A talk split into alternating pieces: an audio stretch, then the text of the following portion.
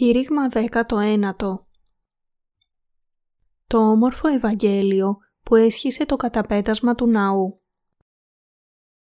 Ματθαίος, κεφάλαιο 27, εδάφια 45 έως 54.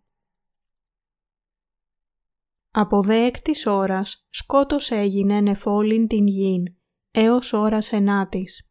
Περί δε την ενάτην ώραν ανεβόησεν ο Ιησούς με τα φωνής μεγάλης λέγον «Ηλί, ηλί, λαμάσα βαχθανή, του τέστη, Θεέ μου, Θεέ μου, διατί με εγκατέλειπες». Και την έστον εκεί εστόντων ακούσαντες, έλεγον ότι τον ηλίαν φωνάζει ούτως. Και ευθύς έδραμεν εις εξ αυτών και λαβών σπόγκων και γεμίσας όξους και περιθέσας εις κάλαμον, επότιζεν αυτόν. Οι δε λοιποί έλεγον «Άφες, ας είδομεν αν έρχεται ο Ηλίας να σώσει αυτόν». Ο δε Ιησούς πάλιν κράξας με τα φωνής μεγάλης αφήκε το πνεύμα και ιδού το καταπέτασμα του ναού εσχίστη εις δύο από άνωθεν έως κάτω και η γη εσύστη και επέτρε εσχίστησαν και τα μνημεία ενήχθησαν και πολλά σώματα των κεκοιμημένων Αγίων ανέστησαν και εξελθόντες εκ των μνημείων μετά την Ανάσταση αυτού εισήλθον εις την Αγίαν πόλην και ενεφανίστησαν εις πολλούς. Ο δε εκατόνταρχος και οι μεταυτού φυλάτοντες των Ιησούν, οι δόντες των σεισμών και τα γενόμενα, εφοβήθησαν σφόδρα λέγοντες «Αληθώς, Θεού Υιός το ούτος». Για να γίνει κατανοητή η αλήθεια αυτού του όμορφου Ευαγγελίου, κάποιος πρέπει πρώτα να ξέρει και να καταλάβει το σύστημα θυσιών που εξασφάλιζε η συγχώρεση των αμαρτιών των ανθρώπων ενώπιον του Θεού στην Παλαιά Διαθήκη. Πρέπει να ξέρετε και να πιστεύετε την ακόλουθη αλήθεια. Σύμφωνα με την αρχαία θυσία της εξηλαίωσης, όπως καταγράφεται στο κεφάλαιο 16 του Λεβιτικού στην Παλαιά Διαθήκη, ο αρχιερέας έβαζε τα χέρια του σε ένα ζωντανό τράγο και μετέφερε σε αυτόν όλες τις αμαρτίες που συσσωρεύθηκαν από τους ανθρώπους στη διάρκεια ενός έτους. Κατόπιν, εξ ονόματος των Ισραηλιτών, το θύμα σκοτωνόταν και ο αρχιερέας ράντιζε το αίμα του στο ηλαστήριο. Αυτό εξηλαίωνε όλες τις αμαρτίες των Ισραηλιτών. Επιπλέον, Μόνο όσοι πίστευαν στην τοποθέτηση των χεριών, το αίμα και τους λόγους του Θεού μπορούσαν να μπουν στο Άγιο Ιερό. Οι ιερείς πάντα πήγαιναν στο πρώτο μέρος της σκηνής, εκτελώντας τις υπηρεσίες, αλλά στο δεύτερο μέρος, τα Άγια των Αγίων, μπορούσε να μπει μόνο ο αρχιερέας μία φορά το χρόνο, αλλά όχι χωρίς αίμα, το οποίο πρόσφερε για τον εαυτό του και για τις αμαρτίες του λαού που διαπράχθηκαν από άγνοια. Εβραίους, κεφάλαιο 9, εδάφια 6 έως 7. Παρόμοια, ακόμα και ο αρχιερέας δεν μπορούσε να μπει στα Άγια των Αγίων χωρίς το αίμα της θυσίας που προετοιμαζόταν με την τοποθέτηση των χεριών με πίστη. Όπως λέγεται στην Καινή Διαθήκη, ο Ιησούς Χριστός θυσιάστηκε για μας. Στην Καινή Διαθήκη μας λέει ότι κάποιος μπορεί να μπει στην Βασιλεία του Θεού με πίστη στο βάπτισμα του Ιησού και στο αίμα του στον Σταυρό. Πότε σχίστηκε το καταπέτασμα του Ναού του Θεού σε δύο από πάνω έως κάτω; Τότε που σταυρώθηκε ο Ιησούς αφού πρώτα ήρθε σε αυτόν τον κόσμο και βαφτίστηκε από τον Ιωάννη. Ποιος ήταν ο λόγος για αυτό; Ο Ιησούς ήρθε σε αυτόν τον κόσμο να θυσιαστεί όσο αμνός του Θεού. Αφαίρεσε τις αμαρτίες του κόσμου με τη βάπτισή του από τον Ιωάννη και έτσι καθάρισε την ανθρωπότητα από όλες τις αμαρτίες της όταν σταυρώθηκε. Το σχίσιμο του καταπετάσματος είναι ένα σύμβολο ότι όλες οι αμαρτίες της ανθρωπότητας που μας χώριζαν από τον Θεό εξαγνίστηκαν μέσω του βαπτίσματος και του αίματος του στον Σταυρό.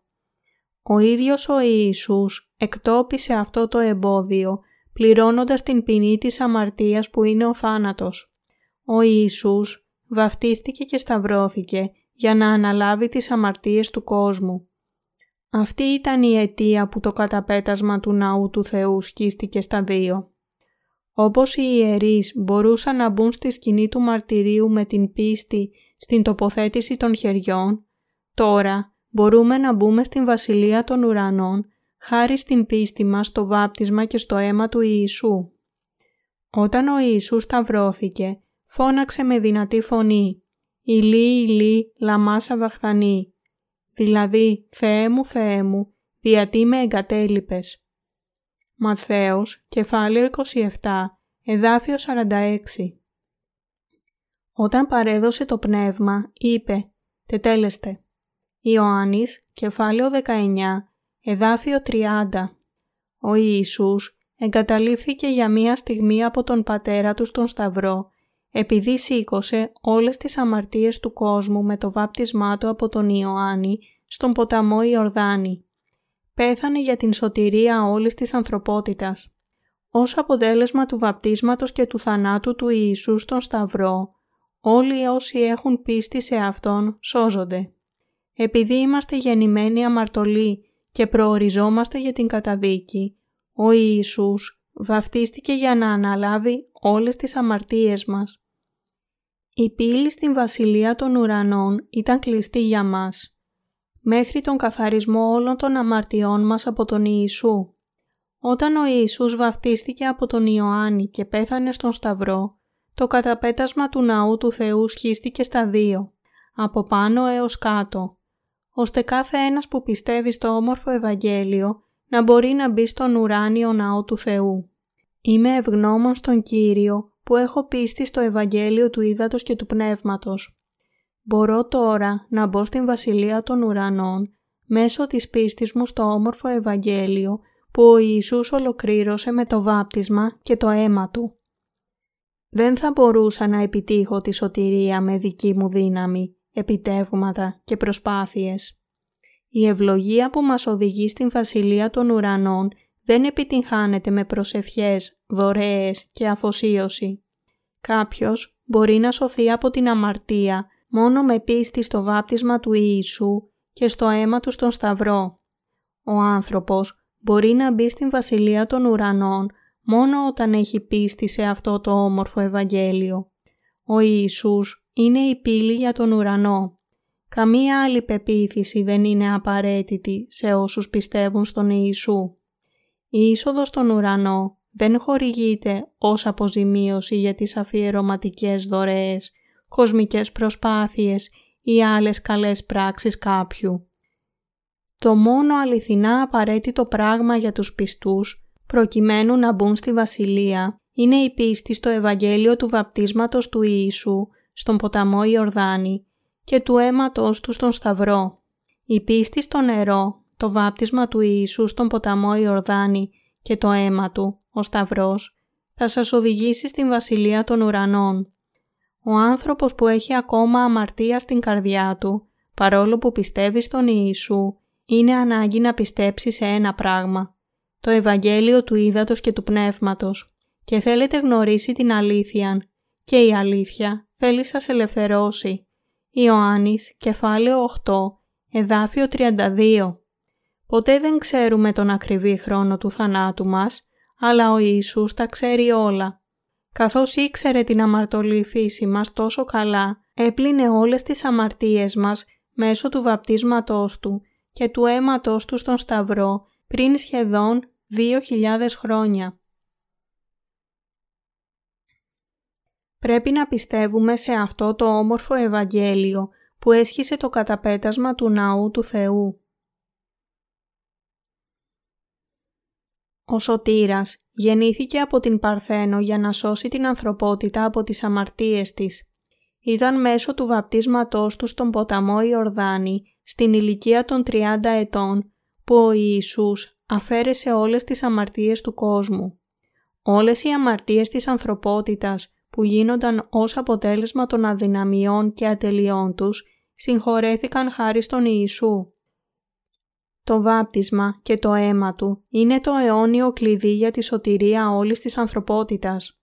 Ο Ιησούς βαφτίστηκε και έχισε το αίμα Του στον Σταυρό και τώρα όλοι όσοι έχουν πίστη σε αυτό το Ευαγγέλιο μπορούν να μπουν στη Βασιλεία των Ουρανών. Το καταπέτασμα του Ναού του Θεού σχίστηκε όταν ο Ιησούς παρέδωσε το πνεύμα του στον Σταυρό. Πώς μπόρεσε το καταπέτασμα του Ναού του Θεού να σκιστεί στα δύο όταν ο Ιησούς πέθανε στον Σταυρό; Ο λόγος είναι ότι επιτέχθηκε η σωτηρία της ανθρωπότητας από Αυτόν μέσα στο όμορφο Ευαγγέλιο. Στην Παλαιά Διαθήκη μαθαίνουμε για τη σκηνή του μαρτυρίου του Ισραήλ. Εκεί υπήρχε το θυσιαστήριο της προσφοράς του ολοκαυτώματος και ο νηπτήρας. Μετά από αυτόν τον νηπτήρα ήταν η σκηνή του μαρτυρίου και μέσα στη σκηνή του μαρτυρίου, πίσω από το καταπέτασμα, ήταν η κυβωτός όπου κατοικούσε η παρουσία και η δόξα του Θεού. Το καταπέτασμα ήταν τόσο σταθερά υφασμένο που τέσσερα άλογα αν τραβούσαν από τις τέσσερις κατευθύνσεις δεν θα μπορούσαν να σχίσουν το ύφασμά του. Αν και ο βασιλιάς Ολομώντας αντικατέστησε τη σκηνή του μαρτυρίου με το ναό, η βασική μορφή δεν άλλαξε και το καταπέτασμα ήταν εκεί, εμποδίζοντας το δρόμο προς τα Άγια των Αγίων. Αλλά αυτό σκίστηκε στα δύο, από πάνω έως κάτω, όταν πέθανε ο Ιησούς χύνοντας το αίμα του στον Σταυρό. Αυτό μαρτυρεί το γεγονός πόσο όμορφο και τέλειο είναι το Ευαγγέλιο που ολοκληρώθηκε με το βάπτισμα του Ιησού και το αίμα Του. Ο Θεός ευλόγησε όλη την ανθρωπότητα με την συγχώρεση της αμαρτίας και την αιώνια ζωή, αγκαλιάζοντάς τους στο όμορφο Ευαγγέλιο. Ο Ιησούς πλήρωσε την ποινή της αμαρτίας όταν βαφτίστηκε από τον Ιωάννη και πέθανε στον Σταυρό ως η θυσία. Η βίβλος λέει «Ο μισθός της αμαρτίας είναι θάνατος». Ρωμαίους, κεφάλαιο 6, εδάφιο 23.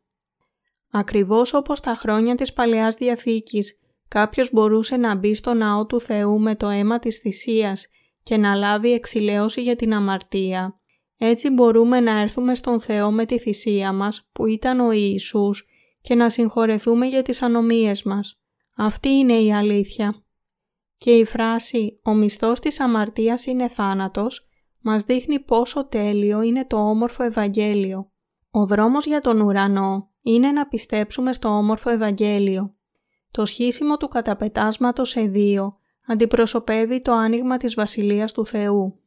Όταν μάθουμε και πιστέψουμε σε αυτό το Ευαγγέλιο λέγοντας «Ο, ο Ιησούς αφαίρεσε όλες τις αμαρτίες μου», «Ο, ο Ιησούς πλήρωσε όλη την ποινή της αμαρτίας στον Σταυρό, τότε η πύλη για τον ουρανό θα ανοίξει εμπρός μας.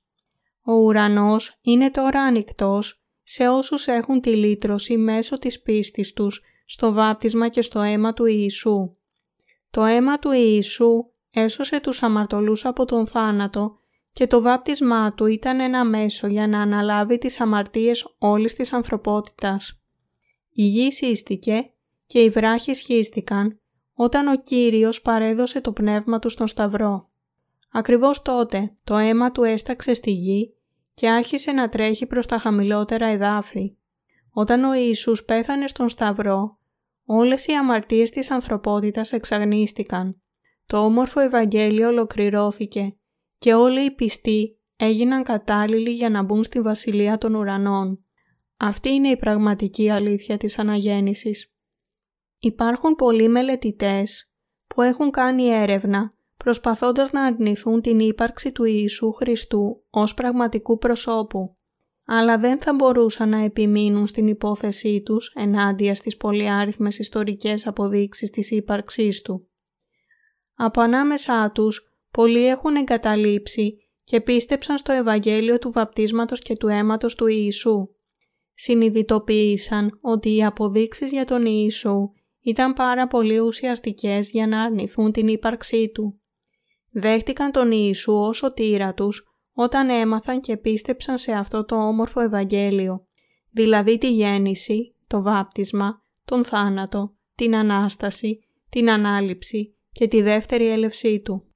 Δεν ήμασταν παρόντες στο βάπτισμα του Ιησού. Τα μάτια μας δεν είδαν τι πραγματοποιήθηκε πριν περίπου 2.000 χρόνια. Ωστόσο, Μέσω αυτού που είναι γραμμένο, κάθε ένας μπορεί να έρθει σε επαφή με αυτό το όμορφο Ευαγγέλιο. Ο Ιησούς κατάργησε το εμπόδιο της αμαρτίας μεταξύ του Θεού και του ανθρώπου μέσω του βαπτίσματος και του αίματος Του. Και έτσι το καταπέτασμα της Βασιλείας του Θεού σχίστηκε στα δύο από πάνω έως κάτω.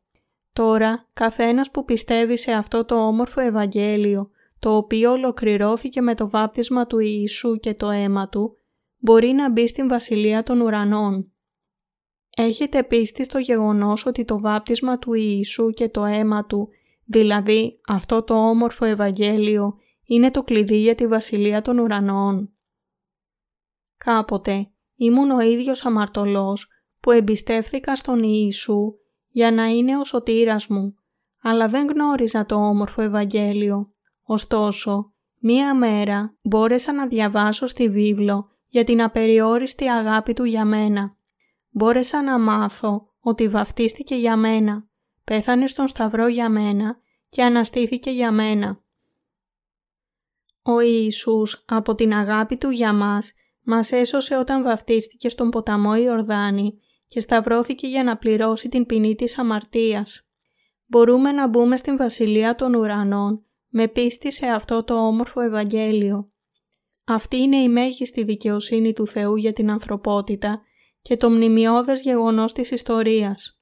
Όλη η διακονία του, η γέννηση, το βάπτισμα στον ποταμό Ιορδάνη, ο θάνατος στον Σταυρό και η Ανάστασή του ήταν για να σωθούμε από όλες τις αμαρτίες μας. Προοριζόμασταν για τον Άδη ύστερα από τον θάνατό μας, αλλά ο Ιησούς έσωσε την ψυχή μας από μία αιωνιότητα στον Άδη και μας χορήγησε το όμορφο Ευαγγέλιο ως δρόμο για να μπούμε στη Βασιλεία των Ουρανών. Αγαπητοί αδερφοί, όταν ο Ιησούς ήταν νεκρός στον Σταυρό, ένας στρατιώτης τρύπησε την πλευρά του με μία λόγχη και αμέσως βγήκε αίμα και νερό. Αυτό είναι όπως το περιγράφει η βίβλος. Αυτό δίνει μαρτυρία στην αλήθεια του όμορφου Ευαγγελίου του βαπτίσματος και του αίματος του Ιησού. Πιστεύετε ότι η πίστη σας στο αίμα του Ιησού στον Σταυρό είναι αρκετή για να σας ελευθερώσει από όλες τις αμαρτίες σας; Είναι το βάπτισμα του Ιησού λιγότερο σημαντικό ή μόνο τυχαίο για την σωτηρία σας; Αν πιστεύετε έτσι, παρακαλώ μετανοήστε. Πρέπει τώρα να πιστέψουμε στο Ευαγγέλιο του βαπτίσματος και του αίματος του Ιησού και να το αναγνωρίσουμε ως αλήθεια του Θεού. Θέλετε να καθαριστείτε από όλες τις αμαρτίες σας; Όπως ακριβώς πρέπει να πληρώσουμε για να ελευθερωθούμε από ένα χρέος, για να καθαριστούμε από όλες τις αμαρτίες μας, πρέπει να έχουμε πίστη στο όμορφο Ευαγγέλιο του βαπτίσματος και του αίματος του Ιησού.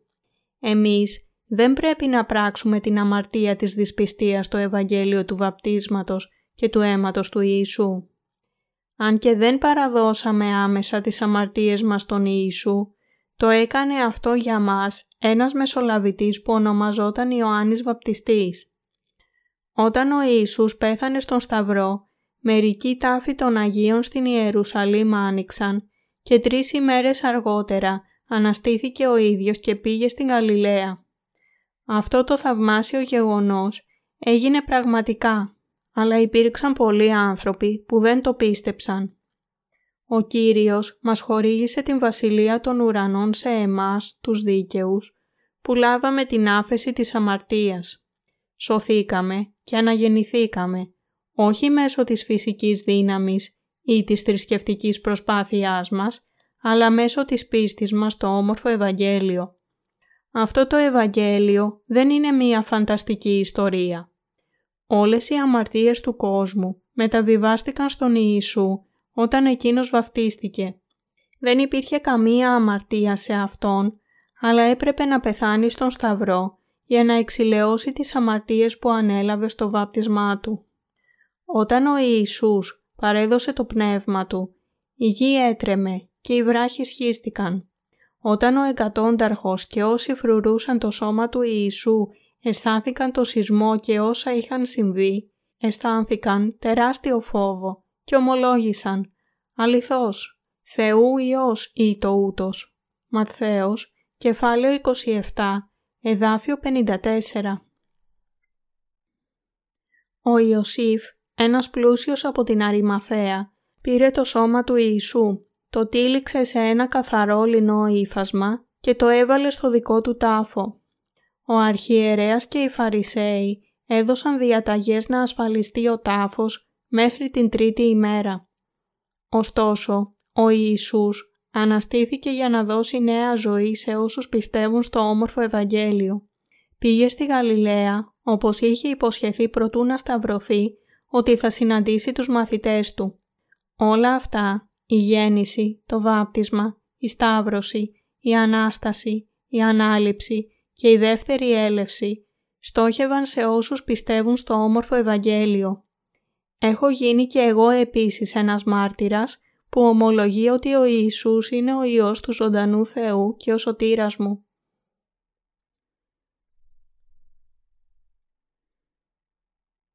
Από ποιους κηρύτεται το αληθινό Ευαγγέλιο;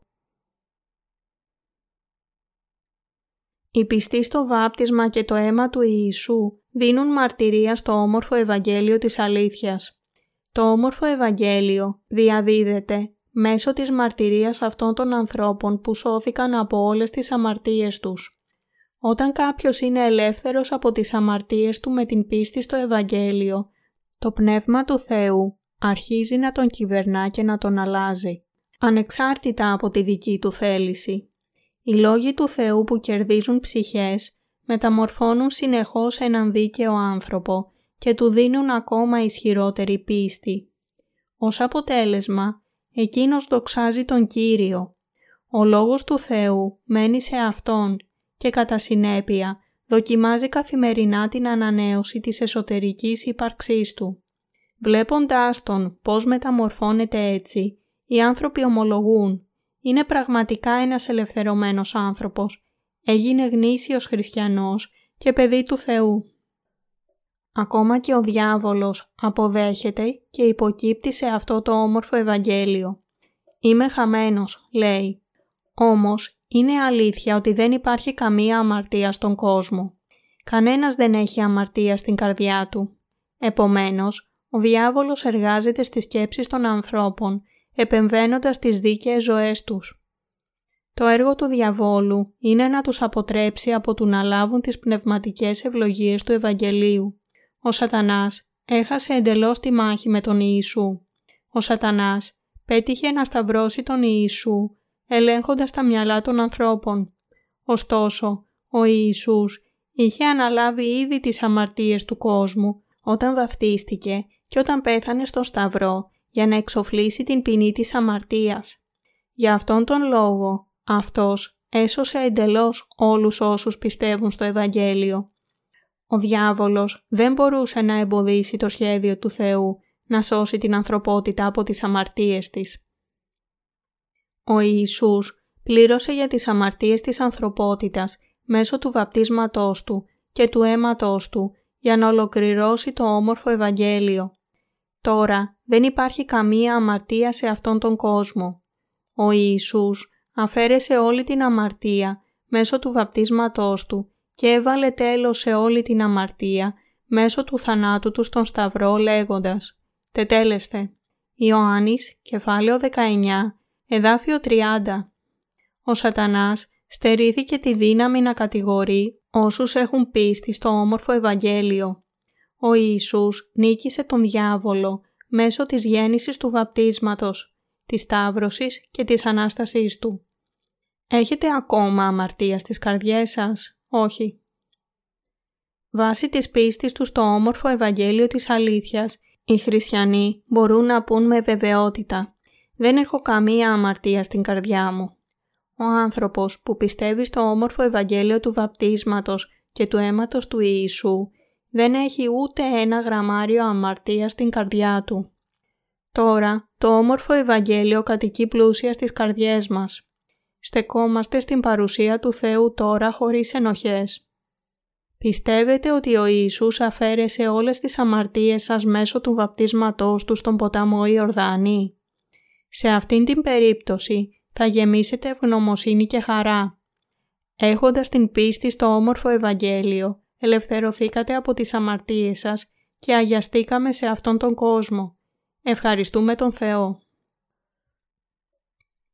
Όστις ηλευθέρωσεν ημάς εκ της εξουσίας τους σκότους και μετέφερεν στην βασιλεία του αγαπητού αυτού Ιού, εις τον οποίον έχουμε την απολύτρωση δια του αίματος αυτού, την άφεση των αμαρτιών, Κολοσαΐς, κεφάλαιο πρώτο, εδάφια 13 έως 14. Αλληλούια, δόξα στον Κύριο. Ο Ιησούς άνοιξε την πύλη της σωτηρίας μέσω του όμορφου Ευαγγελίου. Πρέπει και εσείς επίσης να γκρεμίσετε το εμπόδιο στην καρδιά σας με μιας.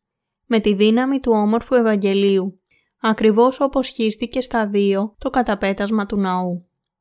Το όμορφο Ευαγγέλιο έγινε για σας και εμένα. Μπορούμε να μπούμε στην Βασιλεία των Ουρανών με πίστη σε αυτό το Ευαγγέλιο και αυτή είναι η τελική αλήθεια που μας επιτρέπει να έχουμε την ενίκηση του Αγίου Πνεύματος.